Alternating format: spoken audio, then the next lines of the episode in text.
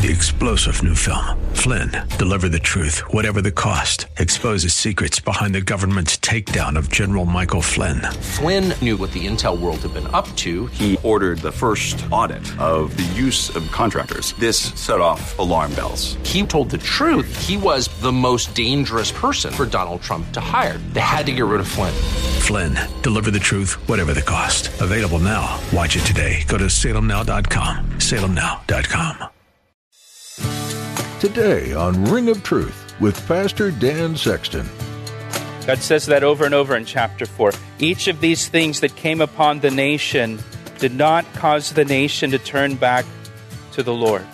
That was the purpose of the chastening. That's always the purpose of God's chastening, either upon a nation or upon an individual.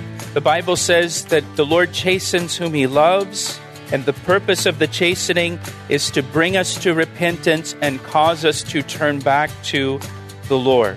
What does it mean to seek God? To truly seek God means seeking good, doing justice and righteousness, worshiping Him in the right way, and seeking His Word. Today, Pastor Dan will be reading through the book of Amos, where you will see examples of God's justice and judgment for the Israelites. Now, Amos had a particular message for Israel that God assigned him to preach among them, which was seek God and live. But Israel doesn't seek God, and his judgment comes just as he told them. Now here's Pastor Dan in the book of Amos, chapter 5, for today's edition of Ring of Truth.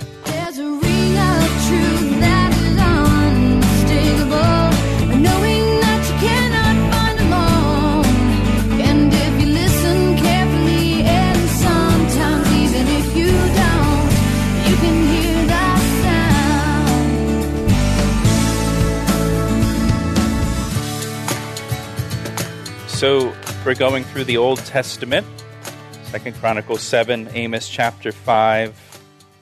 Well, just as a review, remember Amos was a prophet called by God to minister to the northern kingdom of Israel. In chapters 3 to 5, we have a new section that we started last week. And here in these chapters 3 to 5, God lays out his indictment against the northern kingdom. And he calls the northern kingdom to listen to his indictment. Uh, he begins each of these three chapters with the words, Hear this word. Listen to what I am saying to you. Listen to what I am telling you, God says. You know, kind of like when you speak to your young children. Give me your attention. Listen to what I'm saying to you, right? In chapter 4, God listed the trouble that he sent upon the nation of Israel, the northern kingdom, and he sent uh, trouble upon the nation to get their attention, to cause them to repent and turn back to the Lord. And God lists that for us in chapter 4. He tells us he sent a famine upon the nation. There was a scarcity of food. There was a scarcity of basic necessities like bread. You couldn't buy a loaf of bread. The grocery store shelves were empty. I'm talking about Israel, right? then he sent a drought, but he didn't send a drought to the whole nation, he sent a drought to parts of the nation. So that parts of the nation suffered, uh, you know, natural disasters.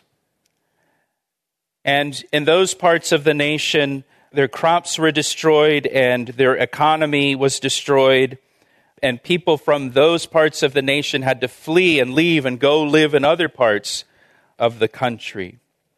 He sent disease upon their crops and locusts, which again, when you read that in the Old Testament, it's an agrarian economy. That's saying the economy is impacted. So the, the country suddenly is struggling economically. He sent a plague upon the nation that caused many people to die. Uh, he allowed some of the cities to be destroyed and become uninhabitable. God chastened the nation with these things, and these things happened kind of one right after another after another. And remember, when Amos declares this prophecy, he's talking about what's to come upon the nation. As he declares this prophecy, though, the nation was experiencing great prosperity, great wealth, great success, great security. But within a short period of time, the nation went from great prosperity and security and strength to crisis after crisis after crisis. And all of these problems that hit the nation the economic problems, the military problems, the security problems, the disease they were all the result of the nation turning away from God. The, problem, the problems in the nation were spiritual. And I want you to understand that. They weren't the result of bad policy or just, you know, a series of unfortunate incidents that just coincidentally happened at the same time. The Lord was chastening the nation. And yet the people of Israel dismissed them all. The people dismissed them. The people didn't see it as God's chastening on the nation. And so the nation did not turn back to the Lord. Uh, the phrase that is repeated by the Lord in chapter 4 is, Yet you have not returned to me. Yet you have not returned to me. God says that over and over in chapter 4. Each of these things that came upon the nation did not cause the nation to turn back to the Lord. That was the purpose of the chastening. That's always the purpose of God's chastening, either upon a nation or upon an individual. The Bible says that the Lord chastens whom he loves, and the purpose of the chastening is to bring us to repentance and cause us to turn back to the Lord. And the wonderful news is if a person is away from God or a nation turns away from God, at any moment we can repent and turn back to the Lord, and God so graciously receives us and restores us back to favor. Now, as we go through these chapters and we read what was happening in Israel and how Israel turned away from God and the way God chastened the nation, we can see the similarities in our own nation, can't we? It's obvious to see the parallels here. And so, chapter 5 now begins as this continues. Chapter 5 begins Hear this word. Listen to me, God is saying. Listen to what I am telling you. Hear this word, which I take up against you, a lamentation, O house of Israel. The Lord has Amos sing a lamentation or a funeral dirge for the nation because the nation was dying. Again, the nation was very prosperous when Amos breaks into this funeral song. Some scholars believe Amos sang this funeral dirge at one of the religious feasts when the whole nation was gathered together and everyone was there celebrating and rejoicing. And then you've got Amos there in the crowd, and he starts singing a lamentation for the nation because the nation was dying. The nation was dying, and they didn't know they were dying. The nation was dying, and they didn't believe they were dying. Verse 2 Here's his lamentation. Here's his song. The virgin of Israel has fallen. She will rise no more. She lies forsaken on her land. There is no one to raise her up. Now, the word, the use of the word virgin here, the virgin of Israel, it means it's referring to someone who is unmarried, someone who is young. Uh, the idea here is someone that has their whole life ahead of them, and their death is tragic. And he's describing Israel here as the virgin of Israel. And that is to say, Israel was going into her prime as a nation. Israel had so much going for her, so many years still ahead of her as a nation when she was destroyed. Israel has fallen, he says. Israel will fall by the sword of the Assyrians, and she will rise no more. Now, that doesn't mean Israel will never exist again as a nation. Obviously, there's an Israel today. Neither does it mean that God is finished with Israel. In fact, if you just look over in chapter 9, just turn a couple pages in your Bible. Amos chapter 9. Look at the last two verses of the book of Amos. Verse 14 I will bring back the captives of my people Israel. They shall build the waste cities and inhabit them. They shall plant vineyards and drink wine from them. They shall also make gardens and eat fruit from them. I will plant them in their land, and no longer shall they be pulled up from the land I have given them, says the Lord your God. So the last promise of the book of Amos is one day God will restore Israel to their own land, and God promises that Israel will no longer be pulled up from the land that God will give them. So here in chapter 5, when the Lord says she will rise no more, the Lord means Israel will not recover in their current form. They're not going to be the same nation after their captivity in Assyria. It says she lies forsaken on her land. There is no one to raise her up. And the picture here is no one will come to help Israel. No one will come to her aid. And this was true when Assyria invaded the land of Israel. No one came to help her. The king of Israel even sent messengers to Egypt, asking Egypt to send help. And Egypt did not send help. Nobody helped Israel. Uh, we know the Bible tells us that during the tribulation period that will come at the end of this age, that seven year period when God pours out his wrath upon this Christ rejecting world, it's known as the time of Jacob's trouble, Israel's trouble. And once again, Israel will be alone. All the nations of the world will turn against Israel. Israel will be alone in the world, and no one will come to aid her except for Jesus Christ.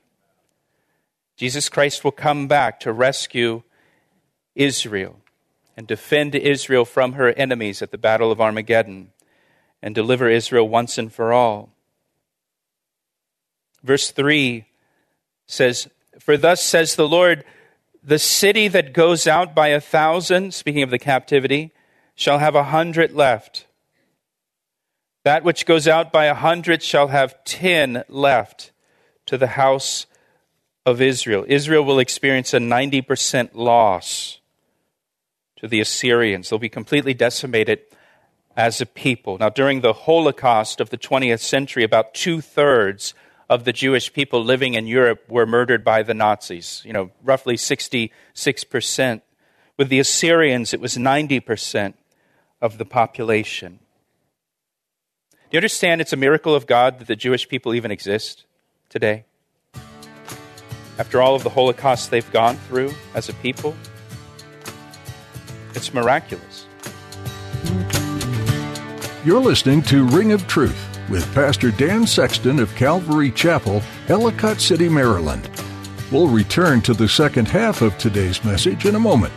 But first, here's a word from Pastor Dan. It's my privilege to share the Word of God with you through our radio ministry, Ring of Truth. Thank you for tuning in each day. Hey, I would love to hear from you. Will you take a moment to email me to tell me how these daily studies have ministered to you? I want to hear your story. You can email me through our website at calvaryec.com. That's calvaryec.com. Thanks, Pastor Dan. Now let's join him again for the conclusion of today's edition of Ring of Truth. So now, verse 4, look at verse 4. For thus says the Lord in the house of Israel Seek me and live. Here, here's the appeal from the Lord. The Lord tells them, He says, He begins, Hear this word, listen to what I am telling you. On the current path you're on as a nation, you're going to be destroyed, but if you seek me, you'll live. If you turn back to me as a nation, you will live. I will deliver you. God says. Now turn over to Second Chronicles chapter 7. Verse 14 you probably know. And some of you are even thinking, oh, he's going to go to verse 14. I know he's going to read that verse 14. This is, of course, it's perfect. He's going to read verse 14. Actually, I'm going to take you to verse 13 first. Second Chronicles chapter 7, verse 13. Get the context of verse 14. We hear verse 14 all the time. We read verse 14. We see it on, you know, stickers and shirts and stuff. But verse 13 says, When I shut up heaven and there is no rain, which again destroys your economy, or command the locusts to devour the land, or send pestilence, or send disease among my people. That, so that's the context. When these things happen in the nation, when your economy tanks, when there's disease and pestilence, killing people in your land. This should cause God's people to seek the Lord. This should bring us to verse 14 now. When that happens now, if my people who are called by my name will humble themselves and pray and seek my face and turn from their wicked ways, then I will hear from heaven and will forgive their sin and heal their land. Look at God's promise in verse 14. He says, When you see these things happening in your nation, the promise is if his people seek him, repent of sins, he will hear from heaven and he will heal the land. Now, these things were happening in Israel, as we've seen in the book of Amos. These very things were happening. Now, are these kinds of things happening in our nation? I would say yes, they are. And so, what should God's people do? How do we respond? Well, God's people should pray. We should pray for our nation. We should seek the Lord on behalf of our nation because that's the solution. That's the solution that God offers. The problems Israel experienced, and I believe the problems our nation is experiencing, are spiritual in origin. They are resolved by seeking the Lord. That is the solution to it. Not by different economic policies, not by the next election cycle, but by seeking the Lord. Now look at verse 15. Look at what God says in verse 15. We're still in 2 Chronicles 7, verse 15. Now my eyes will be open and my ears attentive to prayer made in this place. Do you see what God says there? I'll be watching for you to pray. I'll be listening for my people to call upon me. I've given you the answer. I've given you the solution. Now go back to Amos chapter 5. Amos chapter 5, the Lord says, Seek me and live. The course you're on leads to destruction, but if you seek me, you'll live. Now look what he says in verse 5, chapter 5, verse 5. But do not seek Bethel, nor enter Gilgal, nor pass over to Beersheba, Beersheba, for Gilgal shall surely go into captivity, and Bethel shall come to nothing. Here's what the Lord says Seek me and you'll live. Don't go back to those same places and those same things you went to before to save you. They didn't save you before, they're not going to save you now. You need to seek the Lord. Now, verse 5, you should noted in your Bible, these three locations that the Lord mentions here Bethel, Gilgal, and Beersheba. These three places were very important places in Israel's national history. Bethel is where Abraham sought the Lord when he returned from Egypt. Remember, he goes down, he lies about his wife, and then he comes back. He gets to Bethel and he builds an altar there and he seeks the Lord. Uh, Bethel is where Jacob saw the ladder to heaven. It's where God met with Jacob and spoke to Jacob. It's where God promised Jacob to give him the land and to his descendants.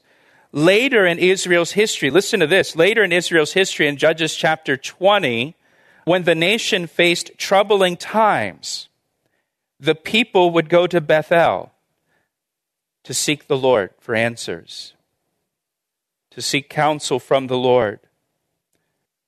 You know, the, the Lord spoke to our father Abraham at Bethel and Jacob. And so the people would go to Bethel to ask counsel of God when the nation found itself in troubling times. Isn't that great?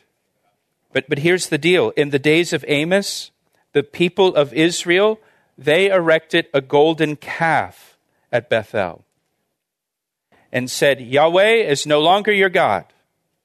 This golden calf is your God and it became a place of idol worship, and people went there to seek guidance from the golden calf and not the Lord God.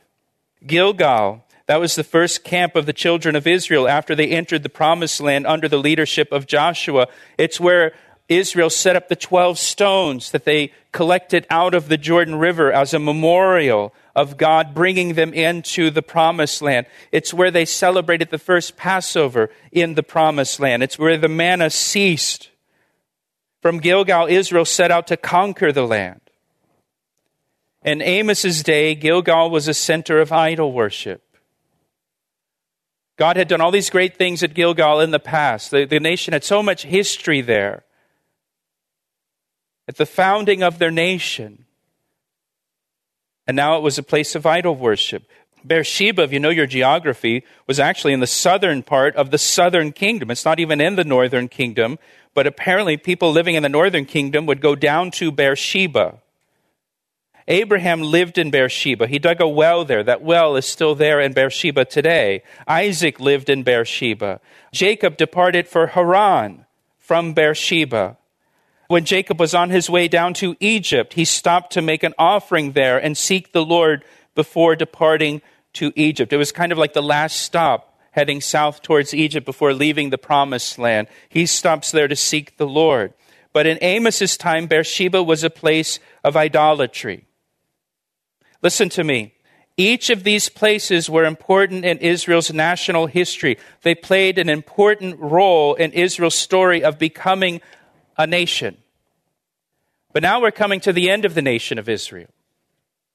And I want you to see this that as the nation of Israel was dying as a nation, as they were nearing the end, Israel destroyed their godly history. All of that history was erased. All of it was forgotten. All of it was rewritten. And these places were redefined. They became known for their worship of other gods. Now, previous generations appreciated their significance in their national history, but all of that history was thrown away by one generation, the last generation. In verse 6, the Lord repeats his plea with the nation to seek him Seek the Lord and live, lest he break out like fire in the house of Joseph and devour it, with no one to quench it in Bethel. Now, the two tribes, Manasseh and Ephraim of Joseph, that was the main population of the northern tribes, the northern kingdom, were from Joseph. And here the Lord says, Seek me and live, lest the Lord devours the nation like a wildfire, and no one will quench it. And he makes a point to say, Bethel will not help you. The, the answer is not in Bethel. The answer is the Lord, seeking him.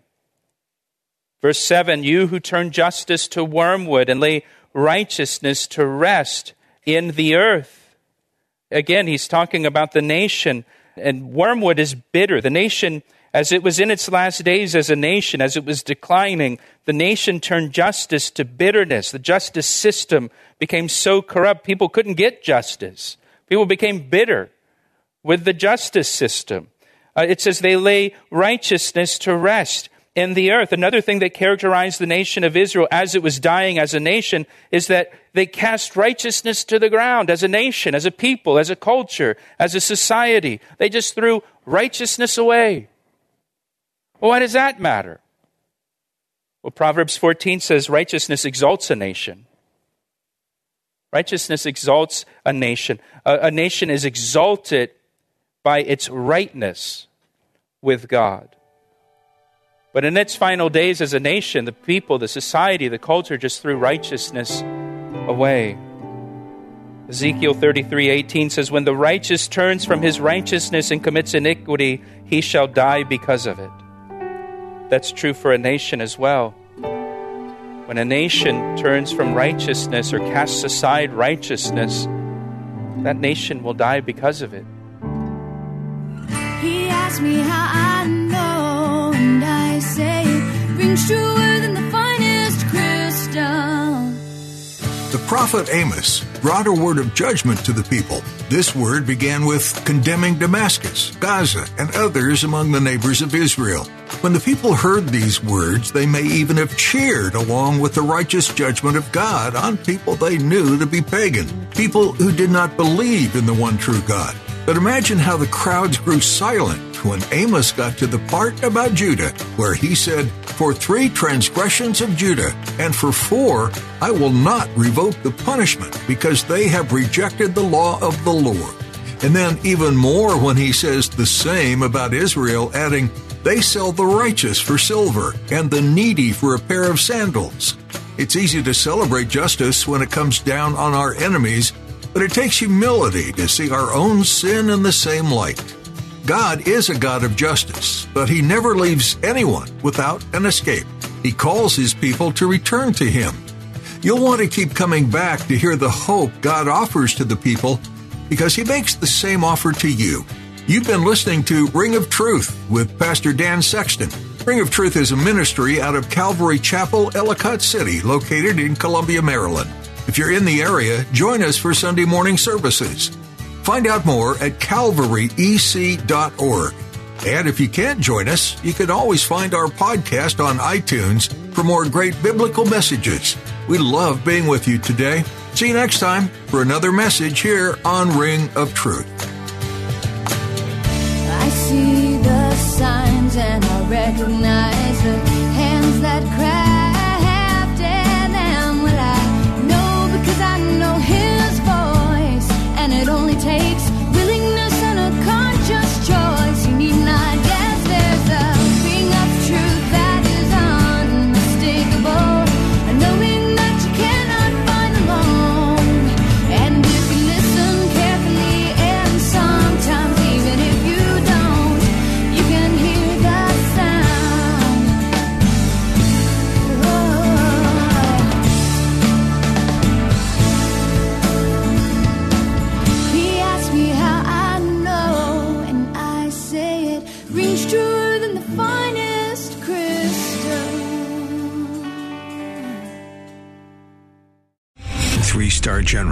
J. Flynn, head of the Pentagon Intelligence Agency, knew all the government's dirty secrets. He was one of the most respected generals in the military. Flynn knew what the intel world had been up to. He understood its funding. He ordered the first audit of the use of contractors. This set off alarm bells. The explosive new documentary, Flynn, Deliver the Truth, Whatever the Cost, uncovers the facts behind this scandal. Flynn told the truth. He was the most dangerous person for Donald Trump to hire. I find out the worst enemy that I'm going to face in my life is right here in America. They took my assessment and they wanted me to change it. And I was like, I'm not changing it. They had to get rid of Flynn. With in depth interviews, archival footage, and never before seen personal records of the man behind the headlines. I just felt like I was drowning. Flynn, Deliver the Truth, Whatever the Cost. Available now. Watch it today. Go to salemnow.com. Salemnow.com.